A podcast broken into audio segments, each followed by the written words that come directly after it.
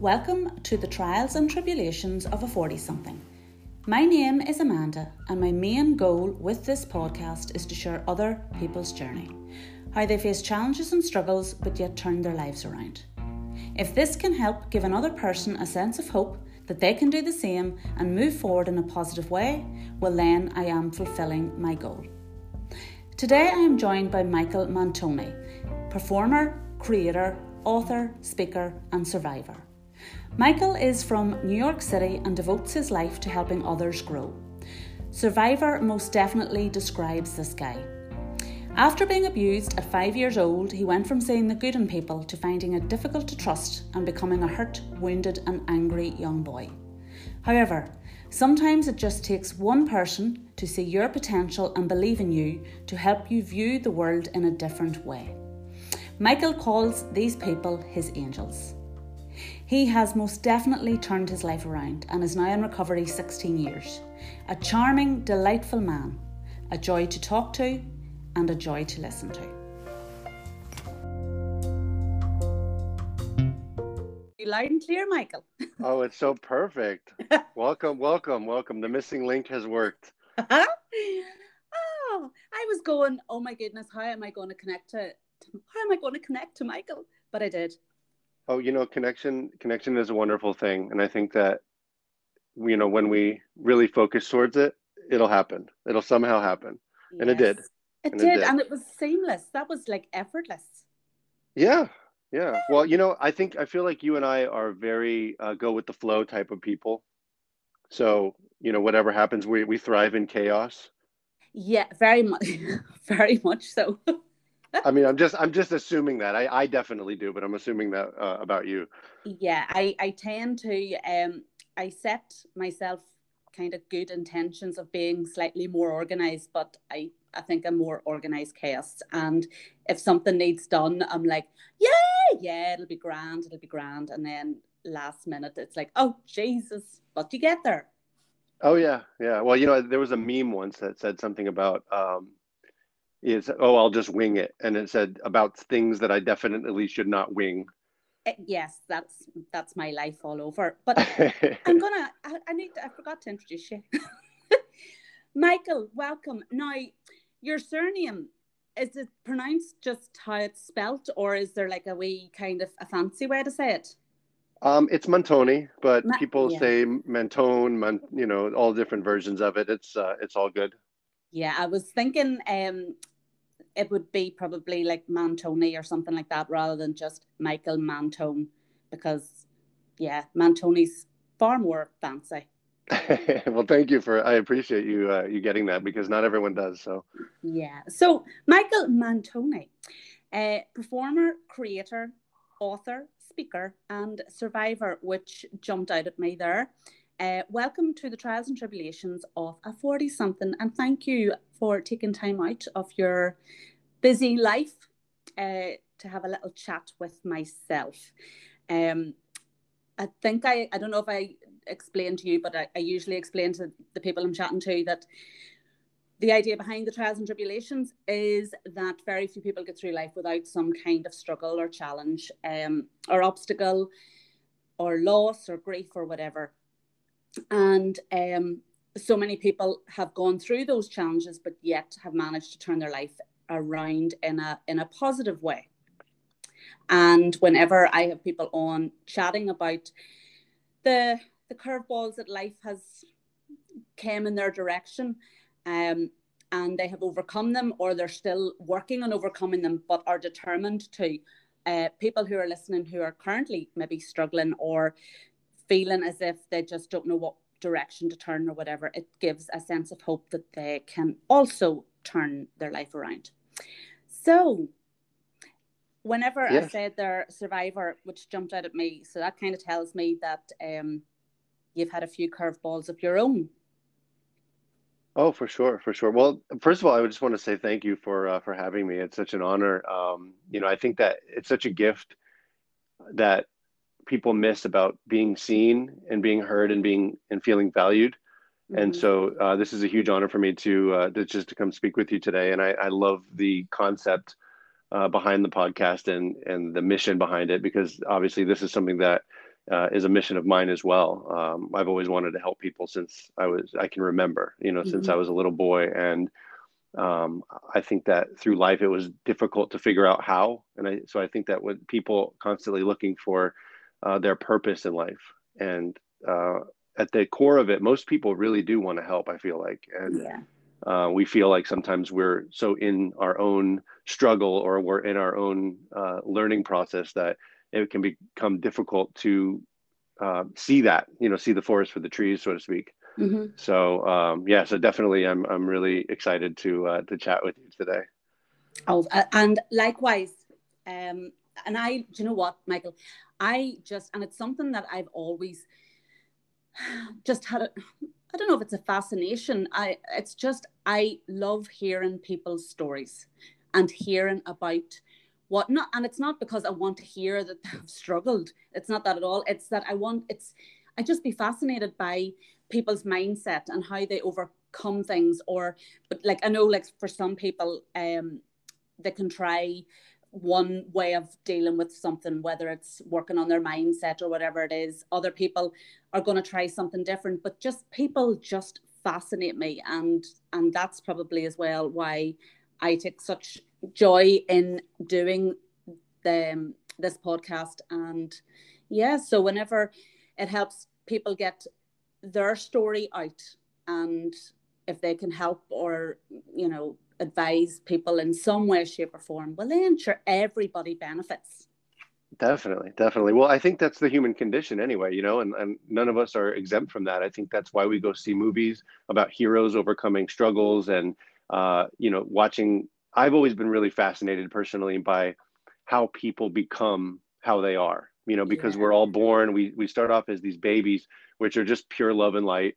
They are soaking up everything, every little bit of experience, and and they're learning. You know, not even just daily, but but minute by minute, they're they're picking things up, and they're uh, you know they're adding that to whatever their uh, eventual identity becomes, and and you know, I think that's fascinating because when you look at the biggest villains in the world, if you look at the greatest saviors of the world, they all had to become that way. And yeah. that is, you know, com- a combination of your environment and your experiences and and really who you are as a person, how you respond to those things. I think, um, and so you know that's been a great um, source of inspiration for me is to really look at because I I too love people's stories. I love to hear I'll, I'll sit and listen to people talk about their life forever. I think it's just yeah. in, incredible. You know what I mean? And I learn, I learn from, from the best and the worst and, and really a perspective that was very interesting to me uh, when I became an actor was the fact that I, I tend to play a lot of villains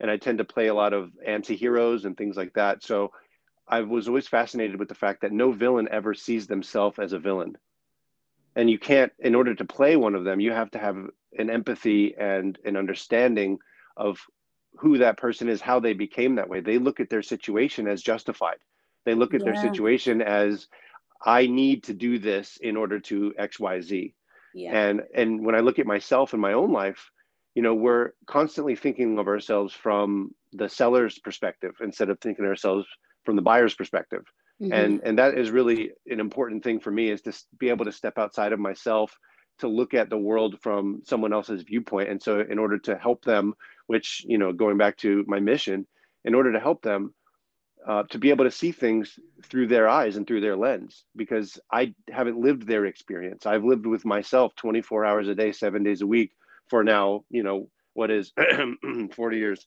Um, You're a baby yeah i'm just i'm just a babe you know the 40 is the new 20 but i Absolutely. think that you know we, yeah. we keep that light we keep that light and it, it, if i'm learning every day you know i feel like it, i'm very childlike in that way and I, I like to keep things light and playful because the world can be very very heavy and obviously you know as you mentioned you know a lot of our experiences can also be very heavy but uh, you know i'm i'm sicilian italian you're irish we know about celebrating the dark days Absolutely. so looking looking at that silver lining, so to speak. So um, yeah, it's. Uh, and it's, have it's, you? You're obviously you you come across as a very kind of positive person. Has that always been the case? Yeah, I think it has, but it's it, a lot of it was more internal um, because for a long time, when things shifted, uh, things got very dark, and and I became honestly, you know, just to be you know very transparent and vulnerable, uh, I became a very hurt, wounded person and a very angry person at times mm-hmm. on the surface um, because again, I didn't know how to process, and I didn't know how uh, that I had permission.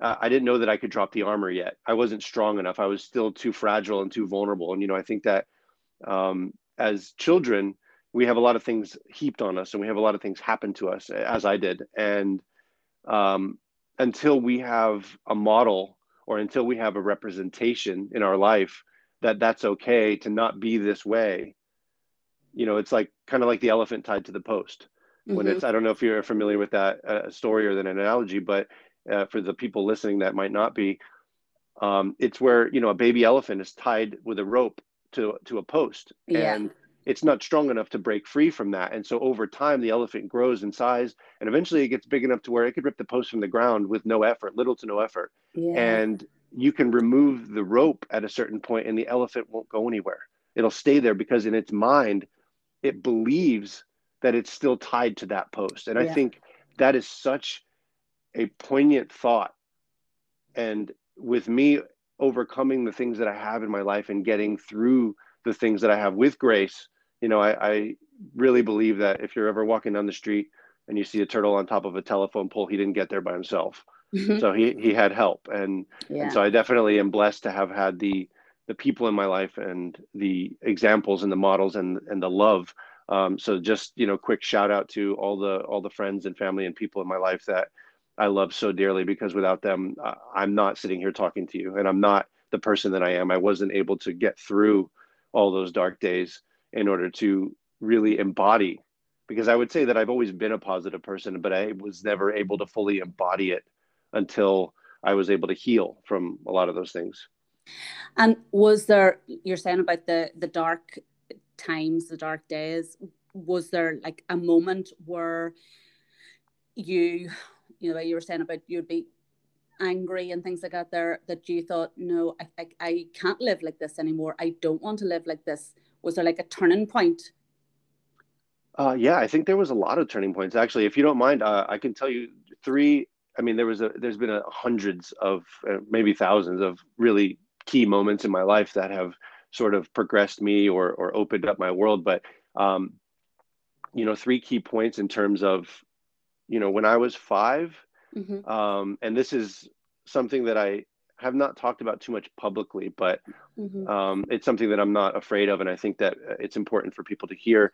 Uh, when I was five, I was sexually abused by uh, by a neighbor, by an older gentleman, and uh, I, you know, I, I, can say gentleman because I I have forgiven. Mm-hmm. You know, I, I I I believe forgiveness is a process for myself, not for the others, and I can't forgive, in a sense, what he did. It wasn't right, um, but I needed to let go of that pain uh, in my heart. But yeah. I was uh, I was abused by this person, and luckily through the training that I had had and through my own, you know, spirit, through grace, through something, I I got away, and I told on this person mm-hmm. and they were arrested and sent to jail well it turns out that they had been abusing children all up and down the eastern seaboard and i was the first person to come forward and to get this person um, you know put away and for a long time i actually thought that uh, because he ended up dying in prison okay and and i relate to maya angelou very much in the story when she says she thought her voice killed a man because I I really believe that. And for a five year old to believe yeah. that your voice killed a person when you're nothing but love, you're nothing but yeah. openness. You know, uh, my yeah, my my five year old my five year birthday party looked like a model UN. You know, I had I didn't see. I, I saw the differences in people to celebrate them, but I didn't see the difference in their humanness. And so I believe that if you were a good person, then I wanted to be around you. And mm. so this was the first time that that that kind of world was shattered and so from that point on, um, I learned not to trust. I learned uh, not to. I, I, learned shame in myself because at that time, this was you know the early '80s, yeah. and I didn't have therapy for this. I didn't have an outlet. I, it wasn't okay for me to. And at five years old, I couldn't process what had happened, you know. And so, fast forward to uh, when I was nine, uh, and we we lived in Europe actually at the time, and we my parents got a divorce, and I went to fourth grade in three different places. I went in England, uh, and I went in New York, and I went in California to mm-hmm. four, to fourth grade, and I had seen, you know, atrocities, and and so it was interesting to me how this foundation got laid, and then it kind of got uh, solidified. But there was a key moment that happened that year when during my first bit of fourth grade, and this is something that I think is really important. The people that show up in your life, the angels, I call them, yeah. um, really are instrumental in causing positive change. And I was in trouble constantly. Uh, I, I got in a really big fight on the school bus one day, and my parents were politely asked by the administration to never have me ride the bus ever, ever again um, for the for the rest of schooling. Like this was such a bad fight that they said we don't want him on this bus ever again. And I was ready. To, I almost got kicked out of school. Um, I was getting into trouble. I was hanging what out with older. What age were you then, Michael? Uh, I was nine. That was when you were. And do you think? Sorry for cutting across you, but do you think you were just so full of anger and all at age at that age after what had happened to you when you were five, and you just had no idea how to channel that anger, and that's why you started to act out in that way? Um, a little bit, but I think that there, what even more so, and this is another key point too, is because uh, you know I grew up in very poor neighborhoods a lot of my life, and mm-hmm. I find that a lot of people that get into trouble, um, they don't see any other way. Like they, there's a sort of fatalistic uh, feeling to their life where they, you know, if you look at inner city kids, a lot of them believe and see that they're going to be dead by the time they're 18, 19, 21 years old, and so when you view your life that way you're going to live it in a completely different way than as if you're going to live to be a hundred and you're going to you know give to the world and be abundant and yeah. and have all these wonderful things and there's a very different mindset that comes and and sort of ideology with the way that you look at your life and so i think that some of the things that had happened to me gave me this sort of i don't care attitude yeah. honestly yeah. and so i would get into trouble and i was hanging out with older kids and and the interesting thing was that through all of this um, you know, I was stealing, I was doing all the things that some kids do, but I was really, really um, not acting like a good kid, mm-hmm. and mm-hmm. um, and I was, you know, on my own a lot. And there was, they were, at the same time as I was about to get kicked out of school, they were also suggesting that I skip two grades because of my academic level and my parents refused to have them because they were afraid that I was going to get influenced by the older kids in a negative way. Mm-hmm. what they didn't know was that I was actually influencing the older kids I was in a negative say, way. You were the ringleader.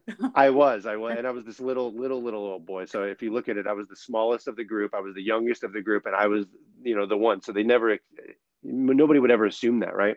Yeah. Um, but here was the the point, the turning point for me was that I had a, a teacher named Mr. Williams, and he was physically handicapped. He was almost blind. He had cerebral palsy uh, and some other, uh, you know, physical uh, setbacks that he had to overcome.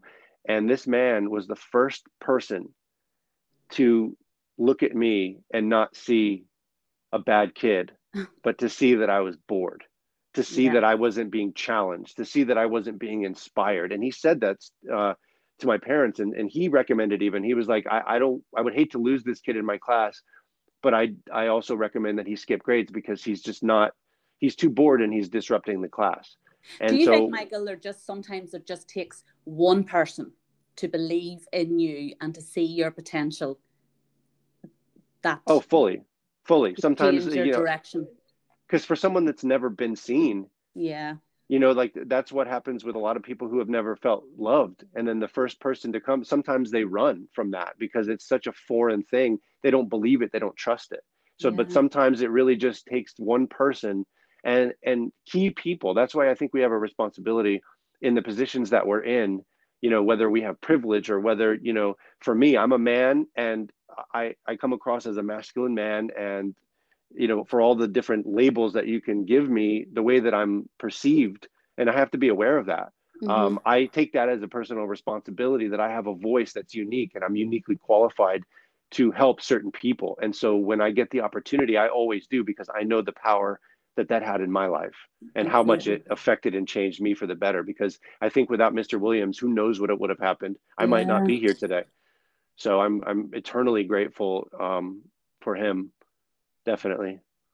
Yeah, no, I said just some it, it it is amazing how because even different ones that I've spoke to on here and in life in general who have said, uh, but I remember whether it was a teacher or whether it was a a friend as a family or whether it was even just some random stranger that said something or did something or seen something in you to make you kind of go, ah, actually, no, this is not the path that I want to take. I want to go down a different path. So that was was that around nine years old as well that that teacher came into your life or yeah, that was a big year for me. So I mean, to living in the three different locations, to almost getting kicked out of school, to uh, to having this pivotal moment happen at the same time, and also my parents were getting divorced at that time too. So um, there was a lot going on in my life that I couldn't process and I didn't know. And and so yeah. to have this person who, I mean, yeah, he was a teacher, but to me, he didn't have any necessarily additional vested interest except for the fact that he just had a kind heart. And I, that's why I am so much of an advocate for um, having the courage to be kind, yeah. no matter what, because the people that you affect the most, you'll never hear about it. They'll change their life. They might save lives, countless lives, mm. because of a smile you gave them on their bad on their bad day when everyone else was being rude you know the way that you can get someone to open up to you just by showing them that you have an ear and you're willing to listen to them and hear them yeah. um, and without judgment is, is such a huge huge part of just carrying that forward. And i really really believe in human kindness as a healing tool.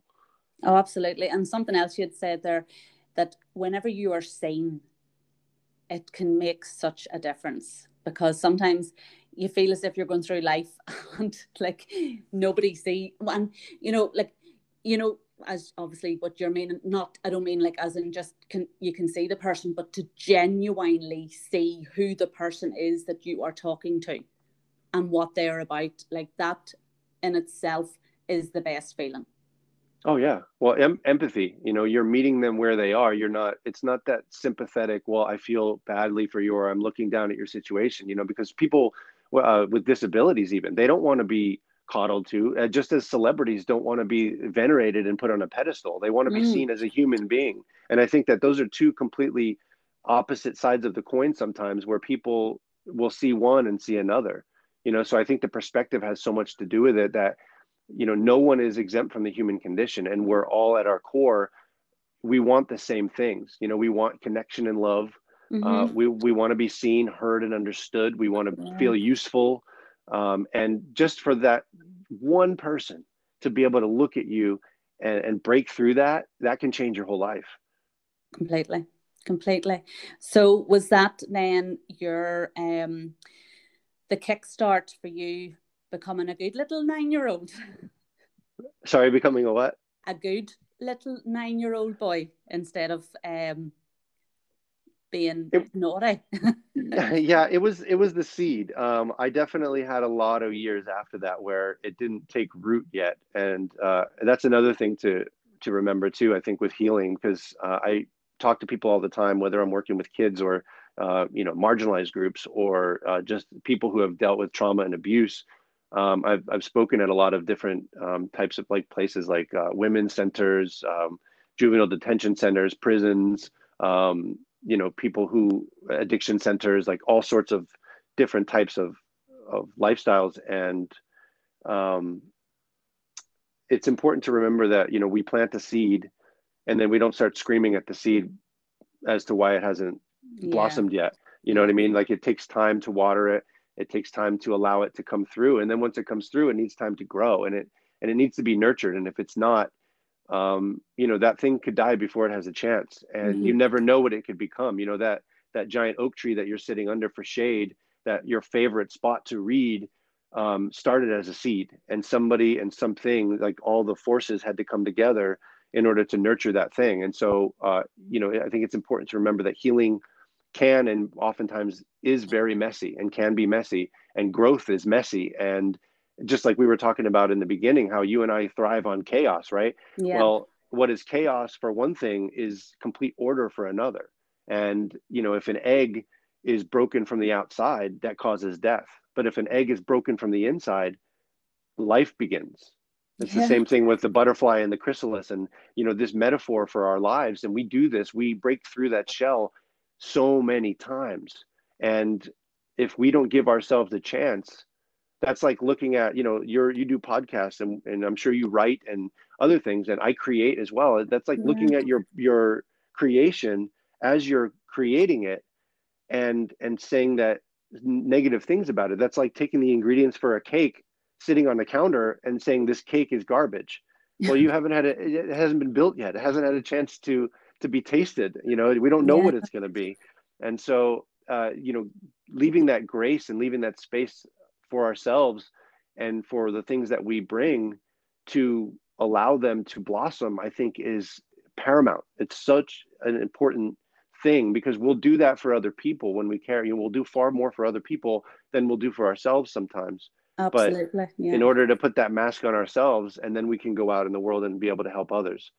Yeah, I think sometimes we end up putting way more pressure on ourselves than everyone else. And I've said it many times, like, and just as as you've just said, that when it comes to other people, we can be so kind and caring and understanding but then when it comes to ourselves we are our own worst enemy our own worst critic um you know, and even like back to the healing, it isn't something that happens overnight, as you've said. Like it can take a lifetime to undo what has happened in your early years.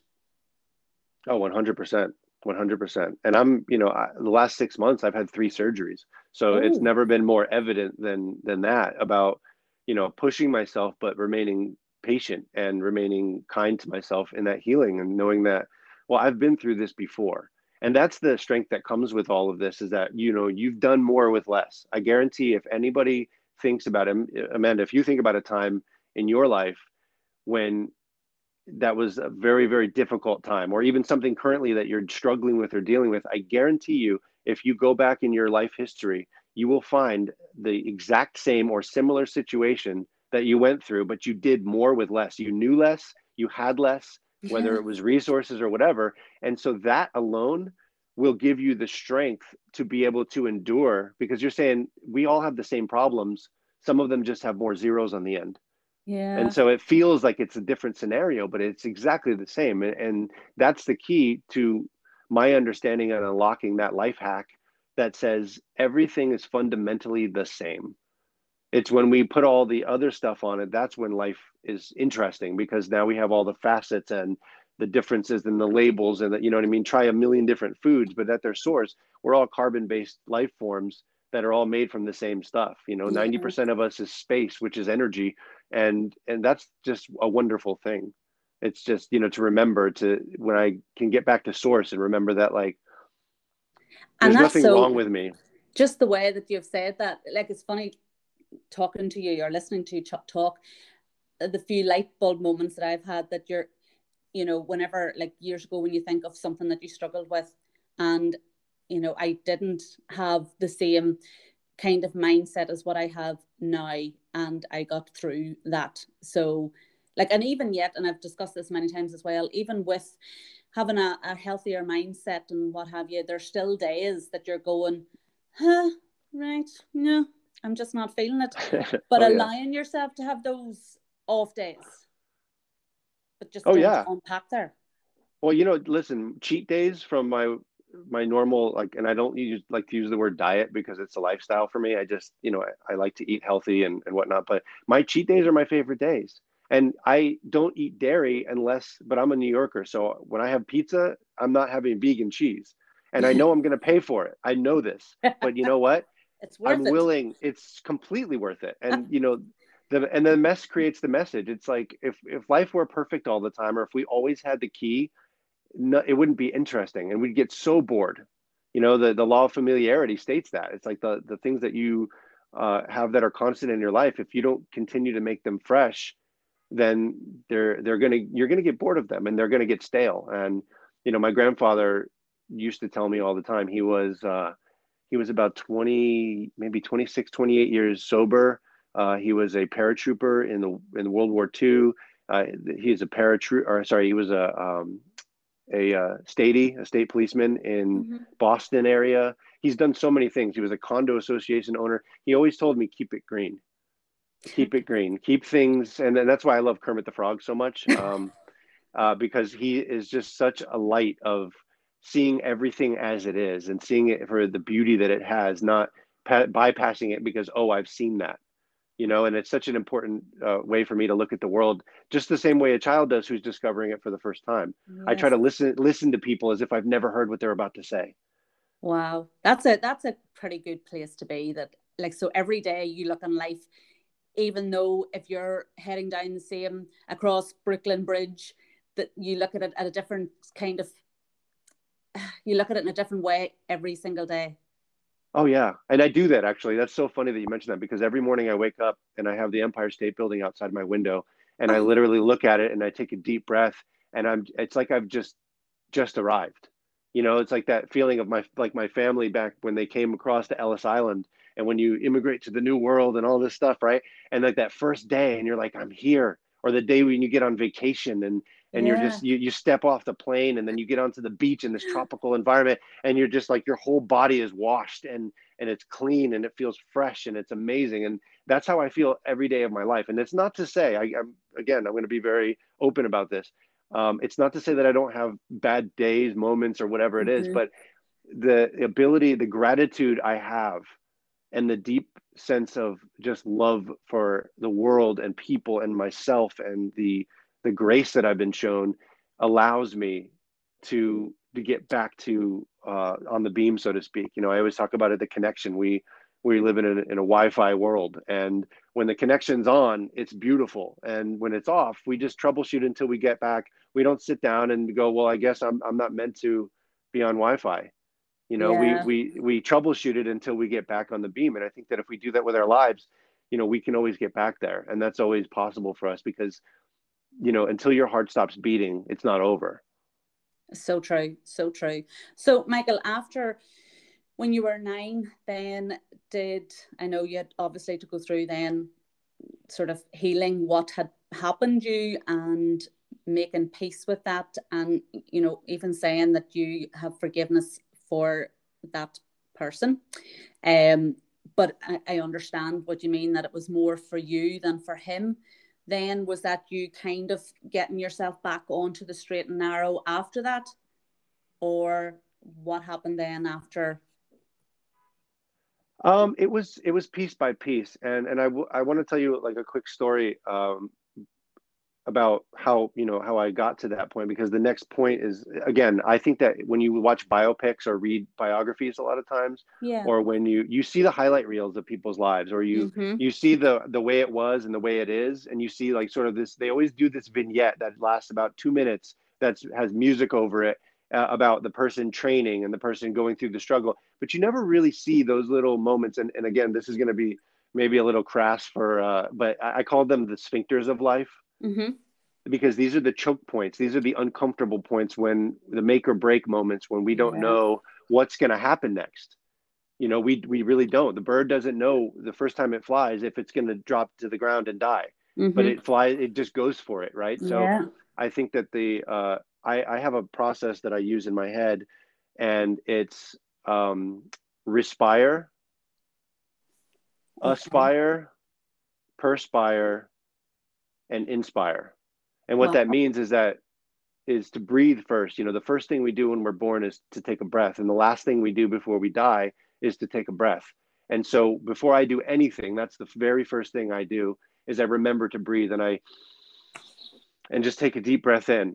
And mm-hmm. then to aspire, uh, my brain is oxygenated, my my soul is reset, and now I can think and focus put the focus on what it is that I need to do or what it is that I want or what it is that I want to be. And then the uh, perspire part is the work. You yeah. know, it's the, the pray and then grab a shovel. And so once the, the work and the progress, and that's where you meet yourself, I think, is where when the where the rubber hits the road, so to speak, where you put the your feet, the boots on the ground, and you actually get into the work. That's when you really realize because we can talk about it, we can think about it, we can dream about it, but until we put it into action, it's not real. Yeah. You know, and then through that, through that struggle and through that triumph, eventually, that's how we inspire others and ourselves. Every time we do something well, you know, you you gain self esteem by doing esteemable acts. And so if I get up and just make my bed even if my day is a wash, mm-hmm. I know I did at least one thing right, and that's something in my control. Washing the dishes is such a therapeutic thing for me, and it's so stupid and simple, but it really is healing and transformative. On some days when I feel like I've done nothing, there's I can always give. I can always still smile at somebody. I can say a kind word. I can make my bed. I can do these simple things. And going back to Mr. Williams, this is the story that uh, the what he caused Fast forward to 2005, mm-hmm. and it's March 8th, and I am laying in. I've actually left, fled California, and I went back to Florida, and I moved in with my mom for a couple of months, and uh, and my mom at the time was was struggling with uh, you know alcoholism and getting over alcoholism. Mm-hmm. I was deep, deep in addiction, and uh, I was on several different types of drugs. Um, I was on on a lot of alcohol. I was depressed. I was just completely. I was ready for death. Essentially, I, I just wanted to go. I wanted an end to it. Mm-hmm. And I was laying in the bed and watching. There was a movie with Michael Keaton called Clean and Sober, and it was about his cocaine addiction and alcohol addiction, and and how his life spiraled out of control, and how he went to uh, ended up going to a rehab and then starting to turn his life around. And I was watching it, and every time it got past the the drug phase into like the healing part, I would turn it off and start it over. And it was about four in the morning, and I called uh, a help, like a suicide line and a, a helpline for for addiction. And then I made a decision at that moment that I was going to check myself into a rehab because otherwise I was going to die. And part of that was my uh, my mother had uh, her boyfriend coming to live with her and he mm-hmm. this is someone who had abused her oh. and and i want i was going to murder the man okay um point blank i was going to murder the man and I, in that moment i said to myself it's not worth it no i need his life something. his life is not worth mine yeah. and if his life is not worth mine my life is not worth living this way and so what i did is i went the next morning i, I woke up my mom at 6 a.m and it was a no-brainer for her and we went and i checked myself into rehab and as I did my intake, they took my breathalyzer and they checked my vitals. And the intake doctor, he said, he looked up at me and very surprised and he said, I don't know how you are awake and coherent, let alone alive, based on these. Now, I was 127 pounds, six foot one, emaciated, just a complete mess of a human, a shell of a human being. And I checked myself into rehab, and they, the rehab was full. And mm-hmm. so they put me into the psych ward so for the first time in my life, I realized how sane I was because I was in a, in a, in a mental Ill, illness yeah. psych ward. And when I finally went to rehab a couple days later, they had a spot for me because this was a key moment too. When they, they were going to check me out and said, we don't have spots. We're going to, you know, we may be able to get you in in like 30 to 60 days.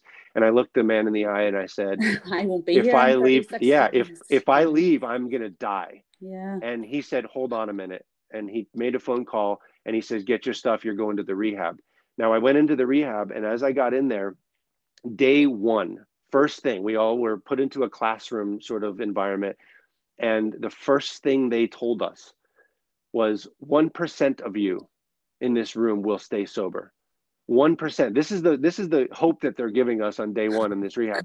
1% of you and I don't know what it was, if it was just that middle finger in, up my spine or if it was Mr. Williams or whatever it was, there was something inside of me that stood up. And out loud, I said in front of this room, I said, Well, I guess I'm going to be that 1%.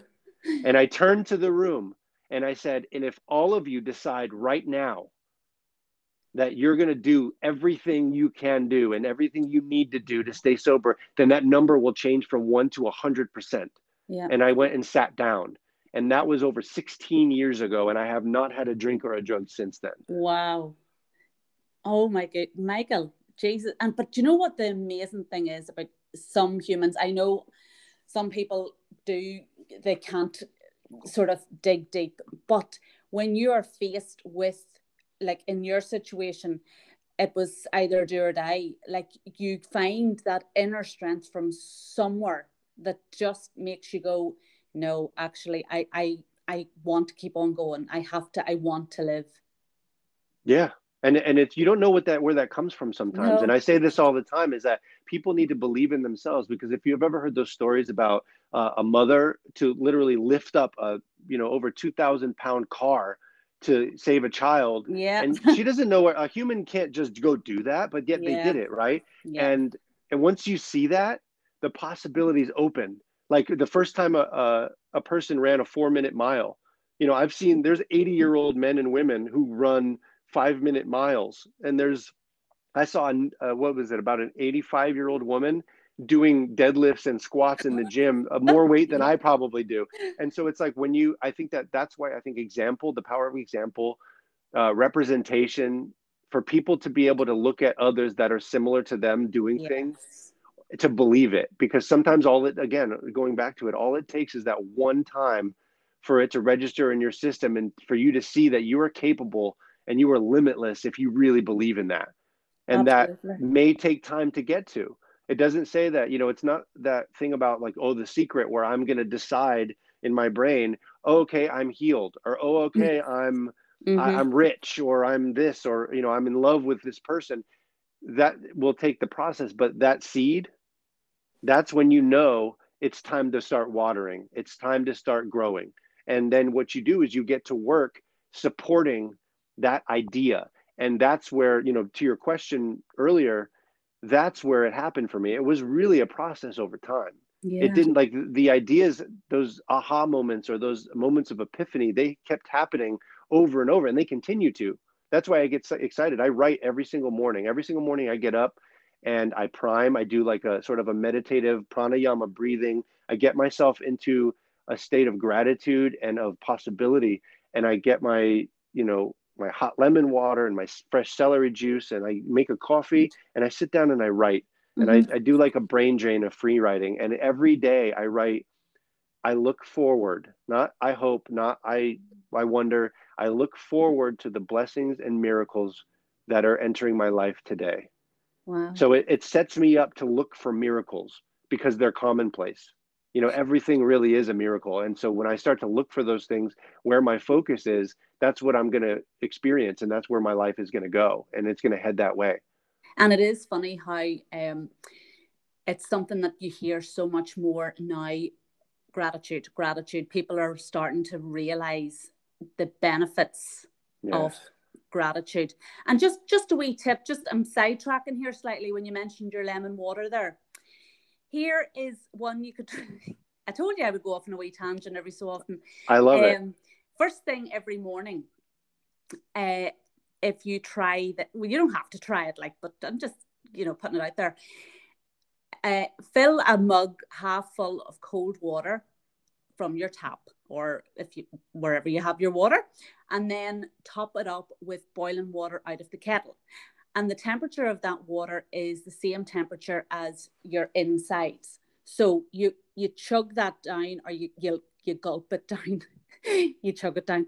And what that does is it kind of kickstarts um like your your insides don't have to work you know hard to start to kickstart or kickstart your metabolism or anything like that. There it's the it's the temperature of your insides and it's good for your digestive system your skin your it's just amazing michael apparently. And i have been doing it for oh, quite a while now. So you could try that. So it's working for you then?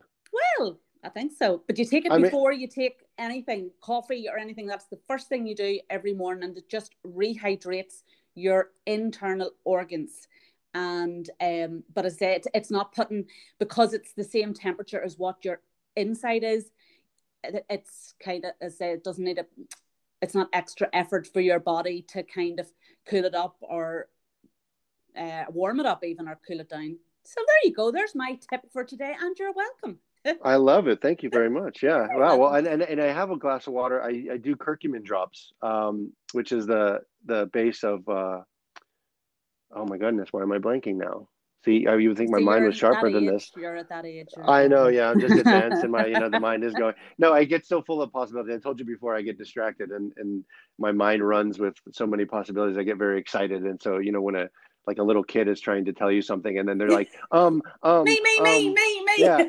they're so excited to tell you. And then you say, okay, what, tell me. And then they go, um, yeah. and then nothing and then nothing. So I'm okay. I feel like it'll come to me. It'll always come to me in It that. will come to you. But even back to the gratitude, it is such a, and I don't think people have realized how beneficial and what feeling grateful actually does. Oh yeah. Well, that that kickstarts everything else, you know, and, and it and it resets me for somebody who's beaten uh, depression and anxiety. Uh, gratitude has been a huge part of that because you know when I'm thinking when I'm depressed, it's because I'm usually, unless it's a, a chemical thing, a clinical chemical thing that needs to be healed enough to deal with.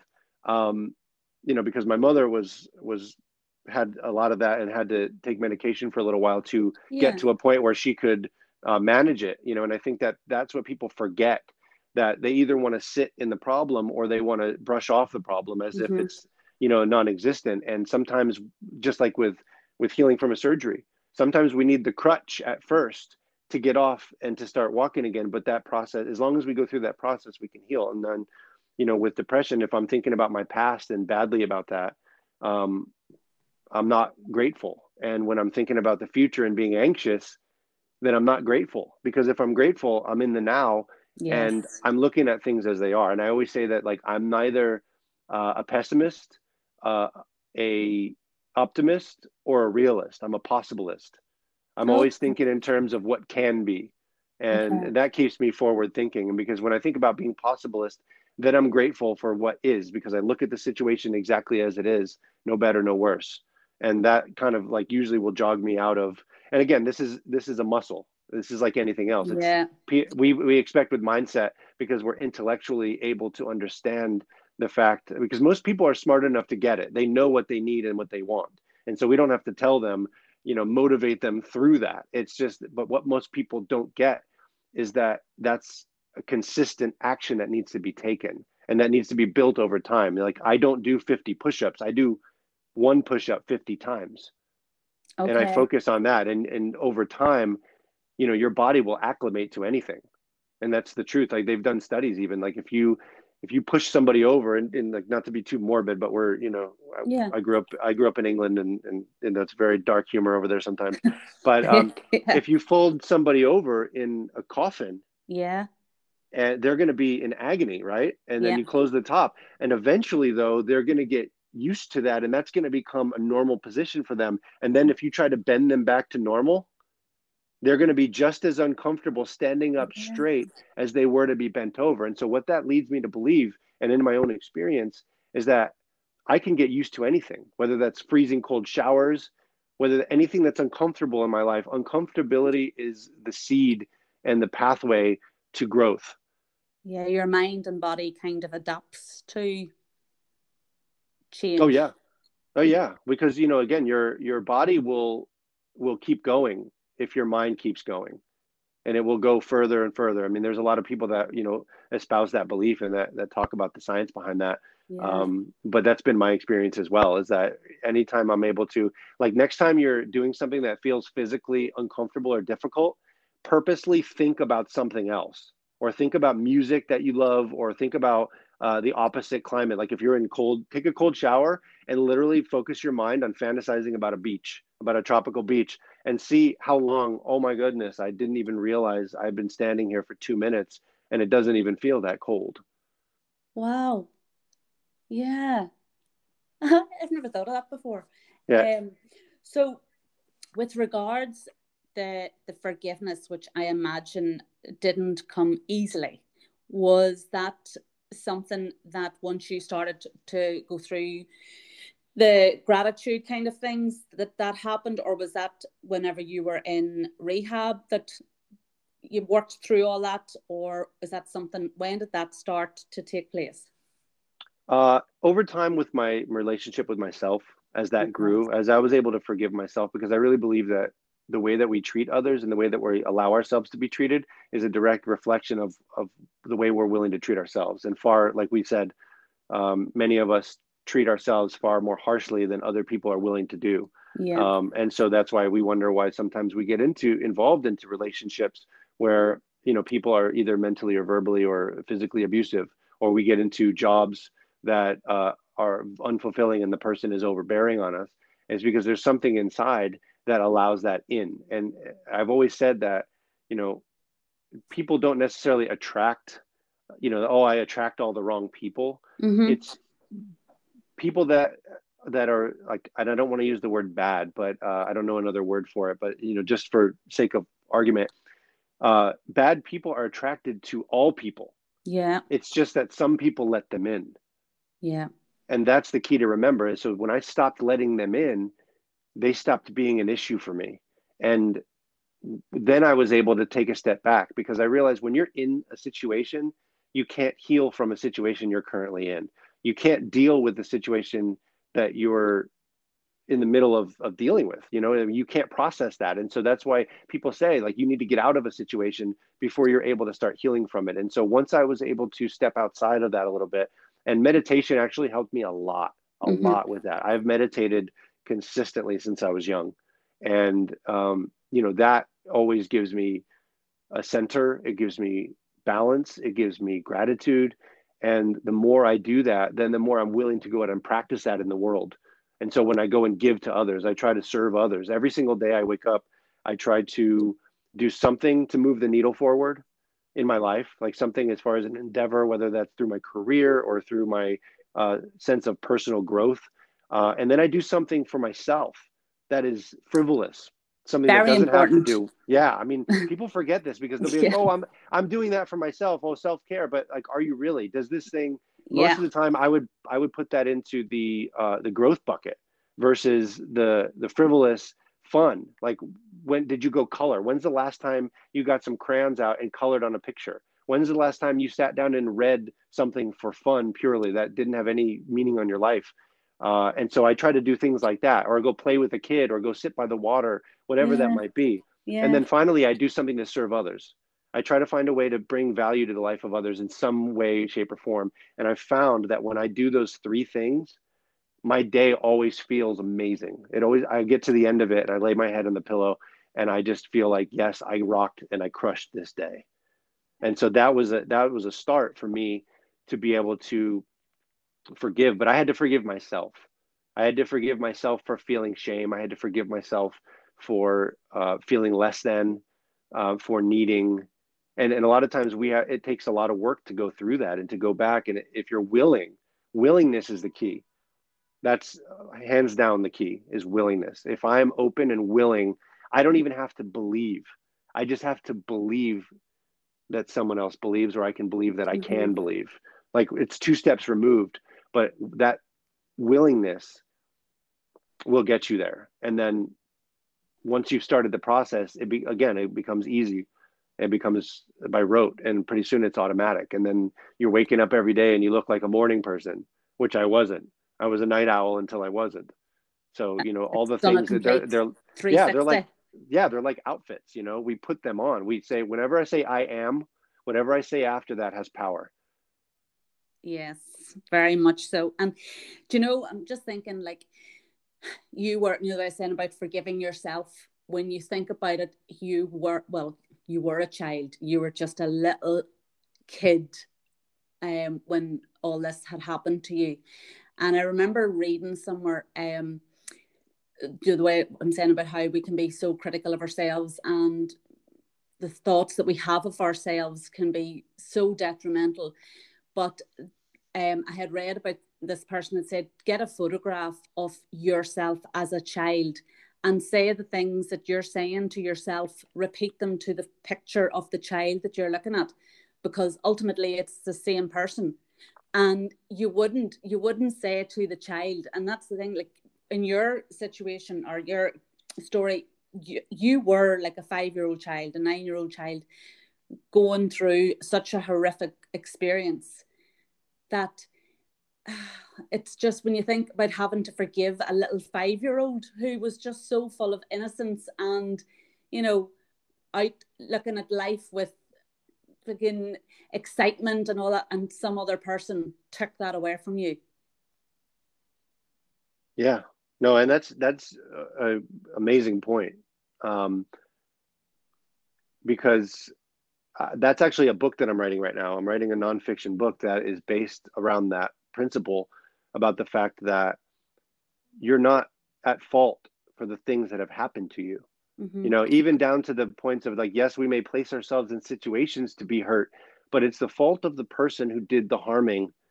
It's yeah. the fault of the situation sometimes, you know, like pure accident or dumb luck that things happen to us sometimes. So it's not our fault mm-hmm. that that happened, but it is and it becomes our responsibility to process and to heal from it if we want to live the life that we imagine and if we want to be the yes. person that we know we are inside because i really truly believe that children are adults who don't know how to express themselves yet.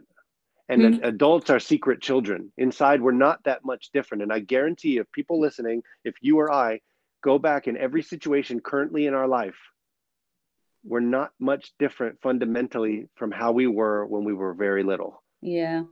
We've just put all these labels and we've put all these uh, habits onto ourselves and we want to make things different than they are but it's so simple when we go back to that like how would a child look at this situation purely mm-hmm. from a, mm-hmm. just a light standpoint and that yeah. again like to your point that is it's a mindset shift you know um part of this book it deals with my you know my three steps is your focus, your perspective, and your momentum determine everything.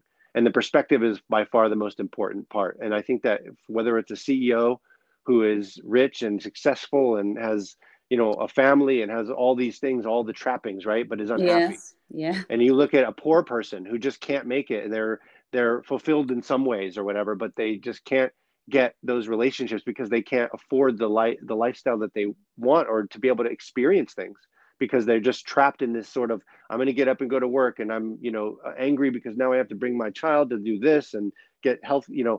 All these people are exactly the same in the way that their perspective once it shifts yeah. then their focus comes into play because a lot of people are very focused and they have momentum but if you there's a dissonance there. And if you're pressing on the gas but you have your foot on the brake the cars are going to spin and it's not going to go anywhere and eventually it's going to break down. Yeah. and so there's there's a pro there's a problem with the operating system. So you have this fancy apple computer and you have all the latest apps and you have all of the best programs but the operating system has a has a virus in it. So nothing's going to work right. And yeah. eventually it's going to it's going to shut down. And we're exactly like that. Our brains are computers that look how to solve problems. Our heart you know gives us this lead as to where to go and our, our gut is guiding us but we can't listen to that because it's so covered with so many things. And so once we're able to get and gain that little bit of perspective and again sometimes it just takes somebody else looking at us and saying you're okay. Yeah. you're perfect. I love you. You know and it can be and, such a simple shift. Oh 100 100 and it, it is that's the key word. You said simple. It's not easy. No. oftentimes it's not easy no. and it's not immediate. Yeah but it is definitely simple and that means anybody can do it. Yeah and so that, many people have done it and will continue to do it. And like that's what i'm loving about chatting to like the likes of yourself and other people is here because you know the way sometimes in life you'll come across people and they the, it's constantly the oh per me per me per me why me per me per me? And then when you hear so many inspirational stories about people who have had, you know, have had a shit experience, for want of a better word, but yet they have refused to allow what has happened them in their past to define their future or um you know as you, as you had said as well like that you know they've decided right okay that happened to me but what am i going to do to change that my future is going to look brighter it's going to look happier. I'm going to feel fulfilled. I'm going to live my purpose, my passion, whatever it may be. Oh, definitely, definitely, and that's why I think the work that you're doing is so important because you never know who's going to just randomly come across and be led to something that they're going to hear either yeah. you say or one of your guests say that is going to shift their entire thinking. Like they're going to know that at least someone else out there feels exactly the same way I do. And there was this happened to me uh, countless times, but there was a speaker a while back that I came across, and and I use this today. Um, particularly, it's it's poignant because I had to have a, um, a septoplasty for a, an extremely deviated septum and a bunch of breaks from stunts and sports over the years, and I couldn't breathe Ouch. really properly for about 15 years. And after the surgery, I couldn't breathe through my nose, and I almost couldn't breathe much at all. And there was a, a danger. I had to sleep a certain way because uh, you know I could die. And there's something that he said in his one of his speeches was that when you can't breathe, that's the only thing you're concerned with. That's the only mm-hmm. thing that you want to do. Mm-hmm. And I look at the what I say all the time is the fact that if I'm worried about a situation, if I'm stressing over a situation, it means that I'm not directly in it, that it's not a danger because if it was, I would be dealing with it, not worrying over it. Okay. And so yeah. that him saying that shifted and solidified what I already believed but was afraid to express the yeah. fact that when you really get down to it, just breathe. And yeah. from there, you know, your heart gets up and does its job every single day without being asked. The sun rises and does its job no matter how you feel about it. Right yeah. And they're made of the same things that I am. And so I can do that too. So yeah. that power of example and that, you know, you doing this and us speaking today, we never know who that one person could be that their life shifts after they hear us speak. Yeah, absolutely. Absolutely. And I think that's so, why we do that. Where are you with regards trust now? Is trust something that I know you'd said that it was you'd struggled with trust. Um, is it something that you would still kind of struggle with or is that have have you put that one to bed uh, it's pretty much sleeping now. Uh, it's good to go because, and I'll tell you why. Um, I've learned that you know over the years, as you gain that esteem, as you gain that strength, as you're able to move into that frequency of love, um, you can really set down the armor, and you realize that you didn't need it. Like I would get bullied a lot growing up, and once I learned how to defend myself, the energy that I carried, people naturally wouldn't attack me anymore. And I couldn't figure out at first why that was. Mm-hmm. But the same thing with forgiveness. And what something I learned, there's a key difference, and I, I talk to people about this a lot, where there's a difference between authenticity and openness. And I mm-hmm. think people get the two confused a lot, and that's why they get hurt. They meet somebody or they get into a scenario or situation and they trust fully, right? And yeah. it's not people trust is earned. It's given and it's earned. And if I want to be trusted, I have to give trust. But in order to gain trust, I need to I need to earn it and they need to earn it. And that, that comes over time. So that when you look at a romantic relationship, you don't fall in love with the person right away. You might feel things for them. Yeah. But uh, until you learn who they are and see them in their moments of weakness and see them in their struggles, see them when they're overjoyed or when they have everything, because those are the moments when people become themselves truly and deeply where mm-hmm. they're unafraid or unaware of the moments of character that they're showing us right so i think that in order to be completely authentic all the time that's going to allow the people that will see that and will appreciate that to gravitate toward you and when your your openness is what you're comfortable with it's the same with gambling I only gamble what I'm comfortable losing, which yeah. for me is usually zero because I don't like to lose money. I just like to make it. But but I'm a I'm a blackjack player and and I only gamble with what I'm willing to lose. And so if I give to somebody, I give without expecting. Like I'm even if it's a loan, I don't expect that they're going to pay that back. I know that this money is a gift and it's gone. If it comes back to me, great.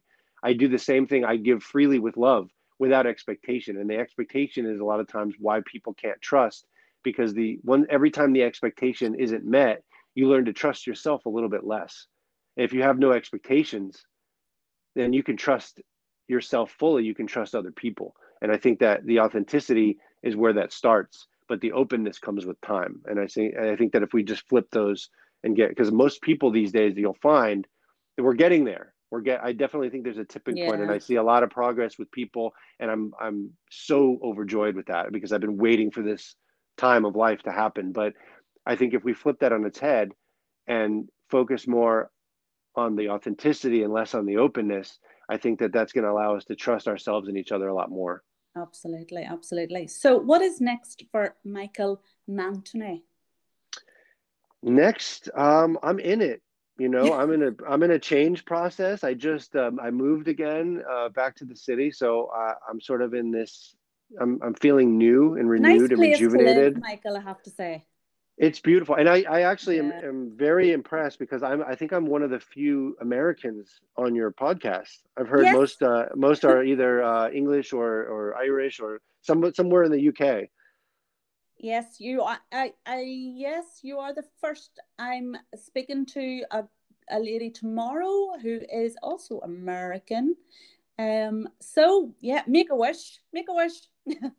Yes, well, New York's getting the ball rolling. I'm happy for that. I'm really excited. No, um, but yeah, as far as next, I'm actually working on uh, publishing. I work a lot with children, and I all the work that we've talked about. I really yeah. believe that it can start there. If we start kids in the right frame, yeah, they're going to grow up and change the world for the better, and that's what I really, really believe in. Um, and I know this to be true. So uh, I've actually written a children's book uh, that I'm working on publishing this year that uh, is already aligned with Operation Underground Railroad. Um, and I've talked to their reps, and uh, I want to put some funds towards Feeding America as well, because I really believe I was uh, food insecure and mm-hmm. on welfare growing up, and I never want anybody to uh, have to feel like that if possible. So um, I've definitely planned on uh, using the TOMS model and donating a book for every book sold, wow. as well as uh, donating money to these causes to build bridges for children that are marginalized, either whether they're uh, people of color, whether they're immigrants or refugees, whether they're in the LGBTQIA community, um, whether they're uh, at risk uh, regarding poverty or addiction or other things like this coming from abused homes. Mm-hmm. Um, I just really want to create bridges for these children because I think that when people know better and they believe they can do better, they will do better. And uh, so this is part of a, a, book series that I have three books on the uh, on the boards. Um, one of them is written and is partially illustrated and working on publishing. The next two are to follow. Um, and, and so that's a big uh, focus of mine, as well as, uh, you know, just enjoying my life. I, I am really a, a, big advocate. So I've been attending marches and rallies, which have had uh, some change mm-hmm. Uh, regarding equity and inclusion and, um, you know, just, you know, representation of, of people. Uh, I really believe in people. And I think that we should all have the same opportunities. You know, we all are born with different skills, different privileges, and and all sorts of things. But I think if we all have the same opportunities, um, the reason why I got where I got in my life was because I happened to be uh, very intelligent, and I my academics and my other things got me out of the poverty that I was in. But not everybody has that opportunity, and yeah. so I think that there are so many people that would change our world if they had that chance.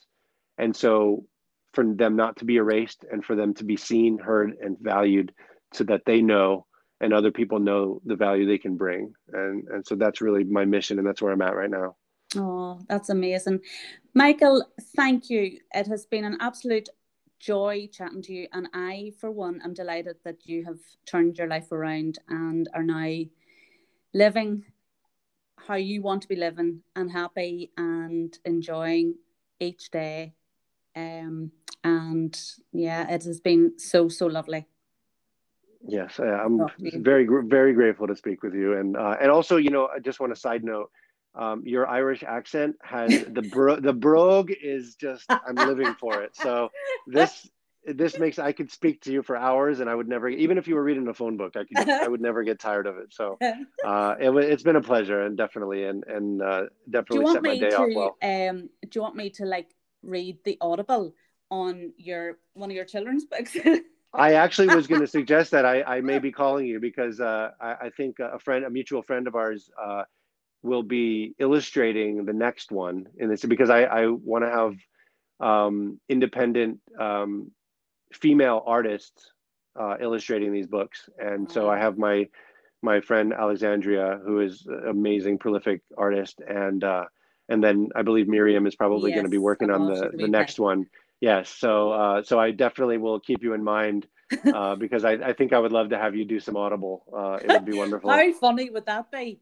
Me that would be amazing. Irish accent.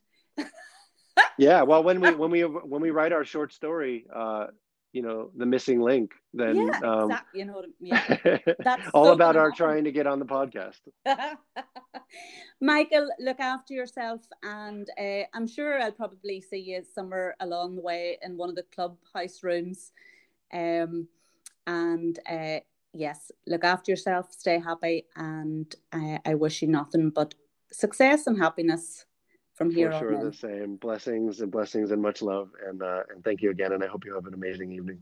You too, Michael. Take care. All right. Ciao. Bye.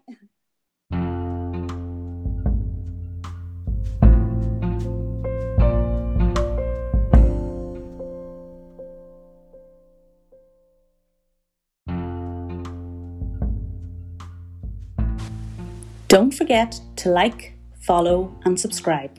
And remember, if talking about it has got you thinking about it and you would like to share your story, get in touch. Until next time, take care